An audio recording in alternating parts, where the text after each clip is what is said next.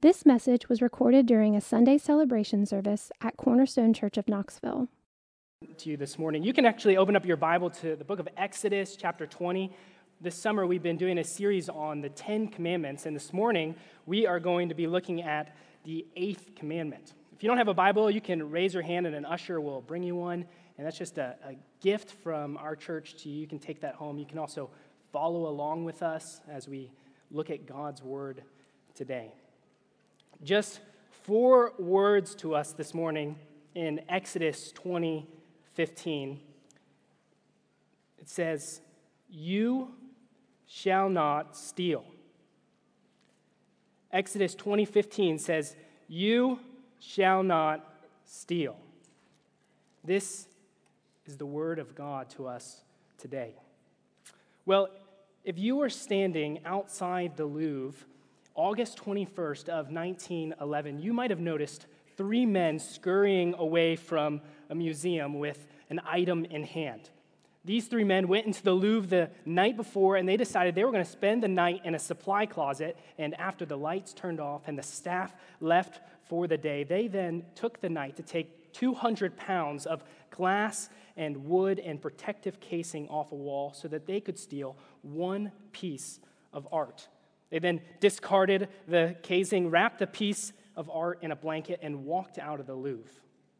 The piece of art that they had just stolen was the Mona Lisa. It took over 28 hours before anyone noticed the painting was gone. Actually, the reason they found out was because another artist came to paint a portrait of the gallery, and he noticed just hooks where the Mona Lisa used to stand. He asked security or maintenance how long this painting was going to be gone, thinking that it was just gone for a cleaning or maintenance purpose. As they scrambled to find the painting, they realized it was stolen. It took 28 months before they found the Mona Lisa again, after the thieves tried to sell it and they were caught. Reports are conflicting, but some say that if this painting was sold today, it would be worth up to $900 million. Almost a billion dollars for one painting. Even in 1911, this painting was worth a massive amount of money. It was a huge act of stealing. When we think of stealing, often our perception is very limited. We can think of these big crimes like this. We think of bank heists and art thieves. We think of Ponzi schemes, stealing cars. And because of we think these big crimes, we can often think that we've never done any of those, so we are clear when it comes to the eighth commandment. Often, when I go out and share the gospel with people and go through the Ten Commandments, using them as a litmus test for how good people think that they are, they can see that they have broken most of God's law. But it's interesting, whenever we get to the eighth commandment, they often say, No, I am not a thief. I've never stolen. I don't, I don't steal. I don't break this commandment. A Barna survey revealed that 86% of adults claim they are completely satisfying God's requirement for the eighth commandment. At first glance, you could, you could even think that this commandment might be the easiest one to obey. Honor your parents. I mean, that could be tough. There's so many different applications, and it's intricate all throughout your life. Jesus comes and says if we hate someone in our hearts, we commit murder against them, we break the sixth commandment. Have a lustful thought, we break the seventh commandment. These are hard to obey, but stealing, I've never started a Ponzi scheme. I've never done something even remotely close, like robbed someone's house or stolen a car. So, what does the eighth commandment mean for our lives today? What are the implications of this word that God has given to us this morning as we seek to apply his word to our lives? Well, I think the main point from this text to us this morning is do not steal, but love generosity. I think that's, that's what the Lord wants us to get is do not steal, but love generosity. I have two points this morning that will help us unpack this as well as what I think this commandment is saying to us. And the first is stealing is always for your own needs. We can see all over Scripture that theft of every kind is considered wrong by this commandment, and it's always about seeking your own needs. We see examples of different types of theft in Scripture. You may remember when Jacob and Rachel they're leaving Laban after Jacob worked for Laban for many years. And Genesis 31 19 says, Laban had gone to shear his sheep, and Rachel stole her father's household gods. And then later she hides them and she lies about stealing them just so she can have them. Or maybe the story of Achan comes to mind when the Lord gives the people victory at Jericho, just as was promised, the walls come crumbling down, and he commands them to devote everything in this city to destruction. Well, Achan, as he's burning the town down, waging war against Jericho, he decides how harmful would it be to, to maybe just take a little souvenir from Jericho, slip a few coins in the pocket. No one will notice, but the Lord sees his theft. This is Joshua 7 1. But the people of Israel broke faith in regard to the devoted things, for Achan took some of the devoted things, and the anger of the Lord burned against the people of Israel. The people then get defeated in their next battle because of this theft. The Lord disciplines the nation for disobeying his command. Maybe you think of 1 Kings 21 when Ahab stole Naboth's vineyard. Ahab, he's the king, and he desires Naboth's vineyard because it's near his land, and he wants the vineyard for himself so he can have a garden near his house. It's for a selfish reason. And Naboth tells him no, it's his inheritance. He won't sell it to him, so Ahab has Naboth killed, and he steals his land. And immediately the Lord's anger is kindled towards them, him and his wife, and they suffer consequences for their sin. Theft of idols, theft of what can even be considered good things like money or possessions, other people's properties, it's always done for personal desires, and it's always in a direct violation of the eighth commandment. And we see the Lord punishing these sins. Theft is a serious crime in the eyes of God. What kind of God would give the command, You shall not steal? A God who can be fully trusted to never steal. A God who is the opposite of a thief and is beyond generous in every way. A God who is revealing through this commandment and through his words who he is. And he's inviting us to be like him through this commandment.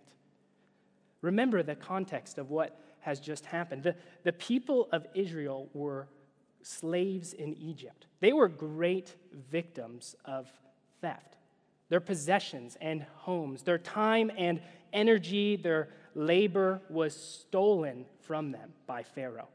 And God has just graciously redeemed them out of Egypt. And He's commanding them that no one shall steal. Don't be like the Egyptians. You are my set apart people. You shall not steal. And he's making eye contact with all the Israelites, not through a mediator like he's done in the past, not through Moses, but he's making eye contact with them. And I think he's making eye contact with us this morning and saying, Do not steal. When the Israelites heard this commandment, I'm sure a flood of memories came to their mind of how they had been stolen from. Remembering how money wasn't given to them for their work in Egypt. Remembering how a prized possession passed down multiple generations from a great great great grandparent had been taken from their grasp. Remembering how a brother or a child or a parent was stolen from them and made a slave in Egypt.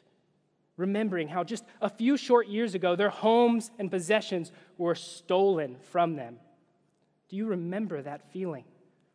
how angry it made you feel or disgusted it made you feel. Don't do it to others, is what God is commanding.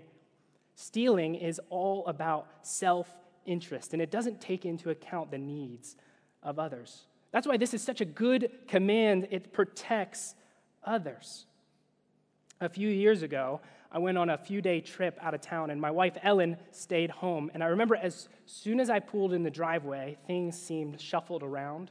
And our garage door we left open, and th- things in our garage seemed shuffled around. And I went to the backyard, and my shed was left open. And I never leave my shed open, so I was confused. But I went inside, and I asked Ellen if she had been in the shed, and she told me immediately no. So I went right back out to the shed, and I found that all of our lawn mowing equipment, a ton of camping equipment had been stolen from us. This one backpacking pack that I had saved up for months and talked about months buying was taken. I remember calling my insurance company and they told us that the deductible was too high, so it ended up not even being worth filing a claim for all of these things because we would spend more money on our deductible than the things we lost. And I remember the feeling just made us sick. We we didn't even necessarily care that we had lost the stuff, but we felt dirty. We felt taken advantage of by another. And th- these people, they didn't even break into our home, they broke into our shed. And I remember just sleeping with the lights on out of fear that someone was on our property for a few nights. And what a small comparison that is to what the people of Israel had lost because of theft. And God is commanding us to think of others, not just ourselves, but to love others to ever make someone else feel this way through stealing. Well, stealing is wrong for three reasons. The first reason stealing is wrong is because it doesn't take into account the needs of others. We have rampant robbery in our country. This week, I was just looking for illustrations for people stealing, and every day, new news alerts were coming to my screen of people stealing from kids at lemonade stands, counterfeit money, bank robberies. It just is all over the place. I remember when COVID began and there was just so much looting all around the country, it was always at the expense of a store or a business owner. There's something innate in us that we steal. Have you ever been around a baby for more than 30 seconds? They're little thieves. It's crazy. I'm sure they're stealing right now in children's ministry, and maybe they should come in here and listen to this. I'm not sure, but I, have never, I've never seen a parent teach a child how to steal. I've never saw a parent sit down with a kid and say, "Okay, when you want something, you take it out of that kid's hands." But no, this is just born in these kids. Even if they, they don't they don't want something, but they see another kid playing with it, they take it from them. Well, James 1 14 explains why, why this is. It says, But each person is tempted when he is lured and enticed by his own desire. Then desire, desire, when it has conceived, gives birth to sin. And sin, when it is fully grown, brings forth death. We desire, and so we take. And we sin against the Lord, and we sin against others. We steal all the time and we steal all sorts of things. We don't grow out of this when we become adults. We still steal as adults. I came across this headline from a 2005 article that made me laugh.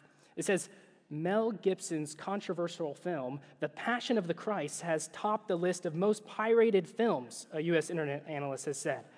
We steal even the passion of the Christ. Interesting. We pirate movies because we think we want to. It's not too harmful. It's about Jesus. He wouldn't mind if I stole it. We don't think about the work of the directors and the actors. We take away sales from them when we do things like this. I read another report from a hotel saying in their first year of business, they had to replace 38,000 spoons, 335 coffee pots, and 100 Bibles. We can easily take from places like this, believing they have enough. They won't mind if I take some for myself. We see citizens stealing from governments by not paying taxes, evading taxes by forging or falsifying information on different documents. We see how employees could steal from their employers, leaving at 3:30 but filling out on the timesheet you stayed till 4, taking goods or products from a company you work at because you think that they have enough it won't bother them. They won't mind if I take this ream of paper, this tool from the job, $10 from the register. We see how employees could steal by wasting countless hours doing things they're not even paid to do, like watching Netflix or a show at work. And I think the temptation for some of these things has only gotten easier as we work from home. There's less accountability.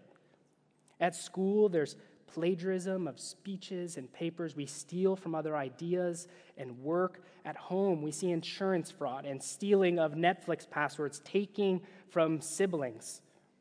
You may have noticed as we've been reading through the Bible this year as a church that there's so many rules in the book of the law about false weights and measures. And that's because it's stealing to give someone something that isn't true to what you tell them you're actually selling.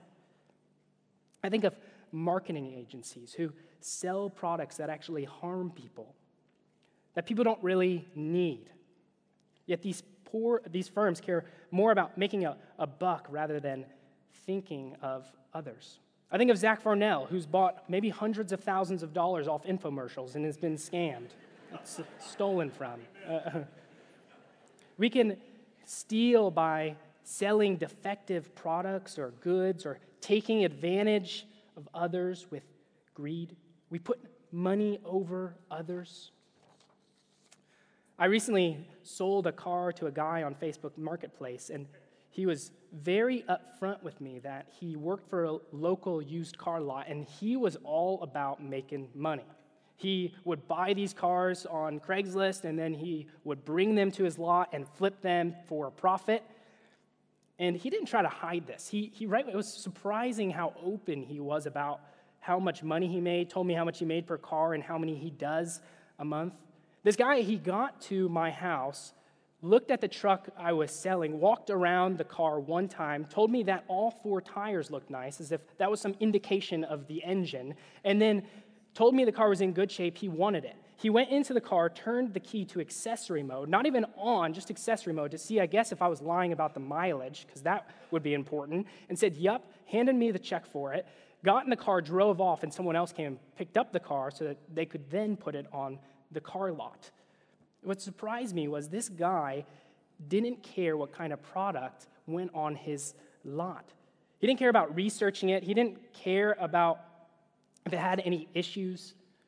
He said, I know this thing will sell fast. I'm here to make a buck. Someone needs this truck, and I'm ready to make a profit.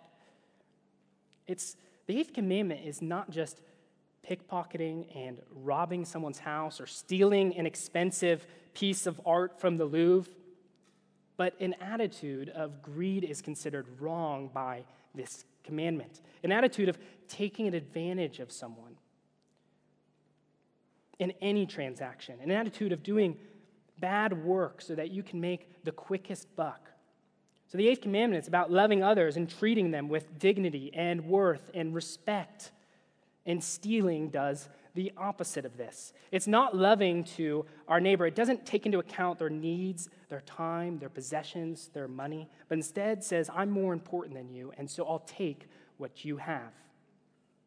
So that's the first reason. It's a disregard to love your neighbor. The second reason stealing is wrong is because it reveals our own lack of trust in God. Stealing says something about our own hearts. Stealing directly says to God that we do not trust Him. It's like a megaphone to God saying, I don't think you really provide everything I need, Lord. I'll take it. I need more, Lord. I want more. My neighbor has what I think I need, and you don't provide it, or if you do, you're not doing it fast enough, so I'm not going to wait. I'll take it. It reveals our lack of trust in God. It's almost like saying, I need more entertainment. Lord, you haven't given me enough. So I'll steal that music or watch that movie pirated online. I need more money, Lord, and you haven't given me enough, so I'll rip off another person in a bad business deal. Take a little from the register while no one's looking. I need more time off, Lord, and my employer, well, they haven't given me enough, so I'll steal time from work doing things I'm not supposed to be doing. I need more, and I'll take what hasn't been given to me. It all is theft. It all reveals we don't trust God and all that He has provided for us. It's a lack of trust in his providence for our life. Let me ask do you, do you trust that God really provides everything you need? Whatever your lot is right now, it has been perfectly provided by God. It was not too much, not too little, but what you need. I know that statement uh, may sound funny to some, and you might even be having a hard time believing that, that God really provides everything I need. You may say, do, do you see this medical bill coming up, God? Does God really see my broken down car and me trying to figure out how to get to work or school? Does God really see this desire I have to bless my family with a vacation? Does He see my bank account? Wouldn't it be easy just to take a little bit just so that I can have what I want right now? The Lord knows. And the Lord hears you. And the Lord sees you and He's commanding you do not take, but trust in Him. He will provide for you. You're more value than the birds of the air and the lilies of the field, which He provides for. So do not be anxious about what you have, but trust the Lord. That's the second reason. The third reason is stealing is wrong is because we steal glory that belongs to God alone. We take not just possessions and money, but we take glory that isn't ours to take. We steal glory by, not honoring God with our lives, which He has given to us. Phil Ryken says that still another way to rob God is to break His law and thus to deny Him our obedience. Every violation of the Ten Commandments involves some form of theft. Bowing down to idols steals God's worship. Desecrating the Sabbath steals His holy day. Murder steals life. Adultery steals purity. Lying steals the truth. But the real theft is that every sin we commit dishonors God and thus steals the glory that our lives ought to give to Him. And that's exactly what we've done. We've stolen from God, we've stolen from our neighbors, and we have broken God's law. We have rebelled against God with our theft, our lack of trust in Him, and our disobedience to His words. We wage war against Him, saying, My ways are better than you. You don't know what's best for me, Lord. I do. I, I do what I truly need. I'll take what I need. Let me, let me say this stealing on earth will ultimately steal from you your inheritance in heaven if you do not do something about your problem with sin. And the answer is not just stop stealing.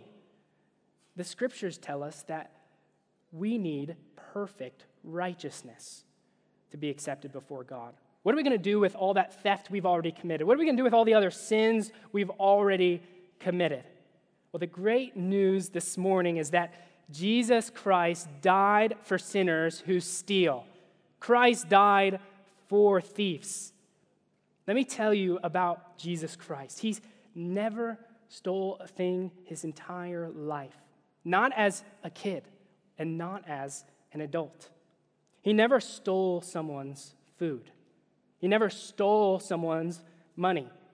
He never committed a marketing ploy that was a scam. He never was greedy for selfish earthly gain. He never once broke the eighth commandment.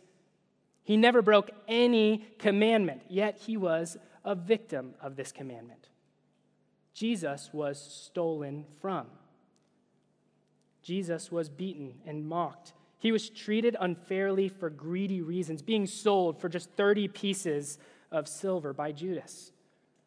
More than that, Jesus gladly gave away. He gave away money and food and blessings. He even ended up giving of himself. I love when Jesus is tired and worn out and he, he goes and retreats and he spends time with his father. And the crowds find him and he doesn't get angry, but gives more of himself. At the end of life, he died among thieves in the place of thieves, ultimately giving his life away. Matthew 27 38 says, Then two robbers were crucified with him, one on the right and one on the left. They stole his garments by casting lots. And when he hung there, all of God's wrath for sin was poured out on Jesus for our sake. The only thing that wasn't stolen from Jesus was his life. He gave his life away. He died, an innocent man murdered, but he gave his life away. And after he died, he rose to show the debt for this sin was paid. Phil Ryken says about this moment when Jesus is on the cross, he says, It is well known that Christ was crucified between two thieves. But as far as God's justice was concerned, there was really three thieves on the cross that day two who died for their own crimes, and one who took our sins upon himself. Repent of your sin and trust in Jesus Christ. He loves to save sinners and thieves. And when we believe in Christ, we are transformed. We're transformed to hate stealing and love generosity. We're transformed to be like Him, to love giving like Christ did. And that, that's my second point is generosity is for the needs of others. We may be tempted to think that this commandment only encourages us not to steal. And if I stop taking from work or just stop scamming people, then I'm not in a negative and I'm all good to go. All I need to do is just stop stealing and I'm fulfilling this commandment. I think this commandment, though, is more than just not stealing. It's about an attitude of love for others. We don't take because we care about others. And so we actually give generously to them. This commandment, it's, it's like a coin. It has two sides. One side of the coin is the negative side, the you shall not take, you shall not steal. But this commandment also has a positive side, a way we can honor the Lord and live like Him and be like Him. And that is to give generously. God is calling the people of Israel to be able to provide for one another's needs. He we see this even exampled in the early church. They care and share all of each other's needs. And I think we are called to the same thing. We're, we're called not just to stop stealing and then keep and hoard all our things for ourselves, but we as Christians are called to a spirit of generosity. That's why Paul can say to the church in Ephesus in Ephesians 4:28, he says, "Let the thief no longer steal, but rather let him labor." Doing honest work with his own hands, so that he may have something to share with anyone in need. The thief is transformed from stealing to giving, from taking from others to now blessing others. The one who took because of his own needs now provides for others' needs. I just was thinking of the application of this text and was thinking about what hope this gives us for our work this week. Some of you may have your dream jobs, and I think that the Lord blesses us with jobs we love, but I'm sure that there's people in this room who hate their jobs, that don't want to go to work tomorrow. But work is not an end in itself, but allows us to share with those in need. I think that begins with just providing for you and your family. And then, more than that, the Lord enables us to work hard and make money, and we get to partner with gospel ministry like giving to the church. I want to say that this church has modeled generosity for me. You have been an example to me and my young family of what generous giving looks like. You truly are a generous church. I was thinking this week of just ways that I've seen this being a member over the last 10 years. And I actually had to stop writing things down because it just would take too long. But I want to read a few things that I have, have seen you do with your generosity over the last 10 years of being a member here. I've seen you partner with VFC interns raising support. I've seen you give generously to try off and pay building loans like the one here and successfully pay off the VFC house last fall. I've seen you generously give tithing each month so that you've enabled events at our church like cornucopia or popsicles after the meeting each month. You give specifically to our benevolence fund and widows fund so that we can care for those in need. You support missionaries locally and abroad. You give to local ministries supporting the spread of the gospel in Knoxville, like Jobs for Life or Thrive. I've seen you pay for people's meals, give cars away, allow someone to live in your home or rental property for free. I've seen you help with rent for a month.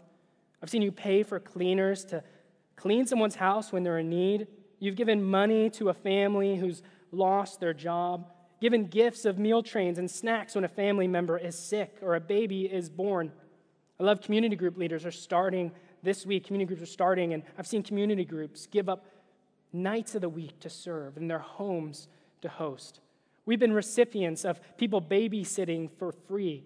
I've seen you use your skills like carpentry and plumbing and car repair and electricians and accountants to provide a service to someone in need. This is just a list of a few things. I could go on for days of the generosity that this church has exampled to me, and I am grateful for your example. You've been changed by the gospel.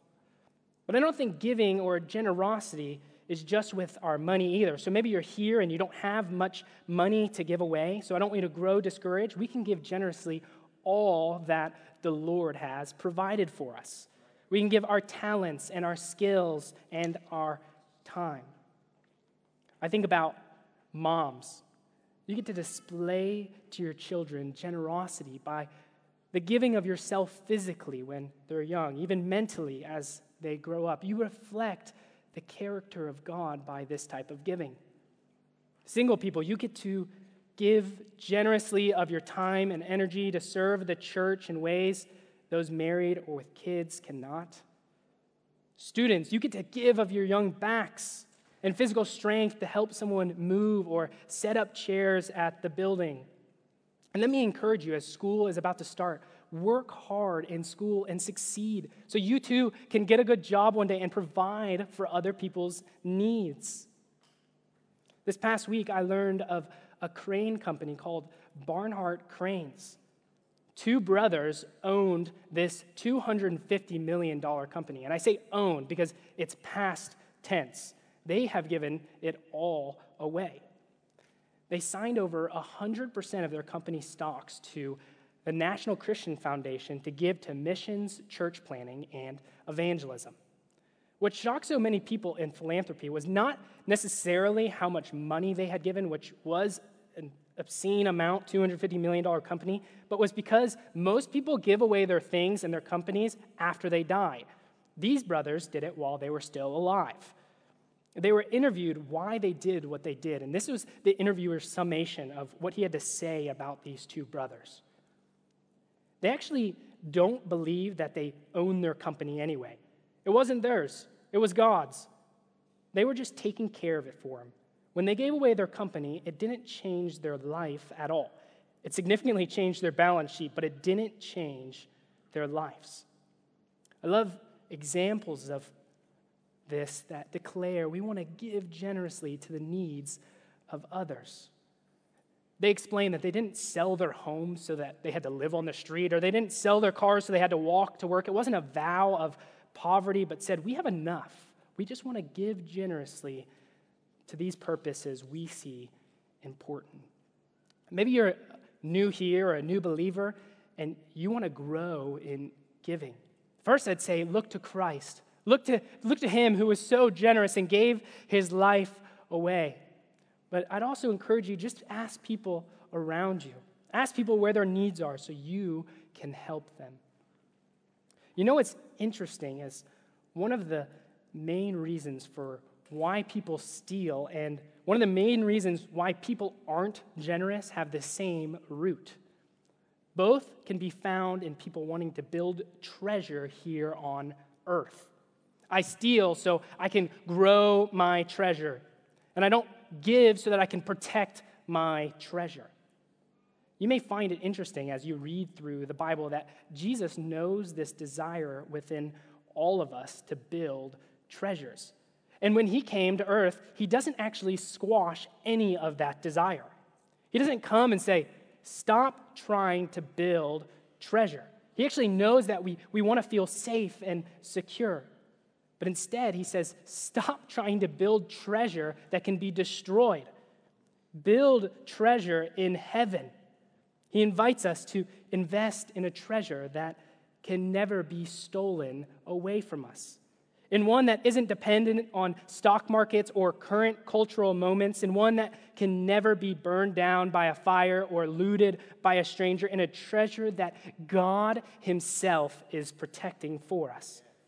Matthew 6 19 says, Do not lay up for yourself treasures on earth, where moth and rust destroy and where thieves break in and steal, but lay up for yourselves treasures in heaven where neither moth nor rust destroys, and where thieves do not break in and steal, for where your treasure is, there your heart will be also.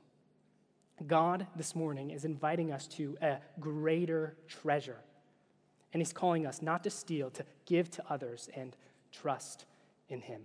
Let me pray for us.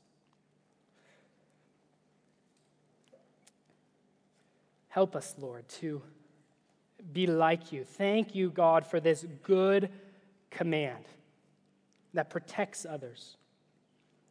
I pray that you would help us to hate stealing and, and love generosity, that we would look to the example in Christ Jesus who never stole but gave generously of his life. Thank you that he has bought with his blood a greater treasure than we can ever store up on earth. And he gives freely of this treasure to anyone who would believe in him and repent of their sins. And so we cling to Christ this morning and we thank you, God, that you, you are so kind to give freely of yourself. We trust you and ask for your help to obey your commands this week. In Christ's name, amen.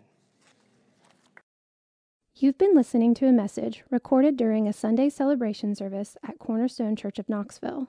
To find out more about Cornerstone Church of Knoxville, visit us at www.cornerstonechurchofknoxville.com or call our church office at 865 694 4356.